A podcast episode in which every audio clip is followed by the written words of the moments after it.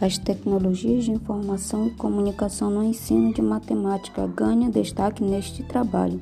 A formação inicial e continuada dos professores, sua inserção no campo das tecnologias informáticas e as influências que as mesmas têm desempenhado no contexto da sala de aula.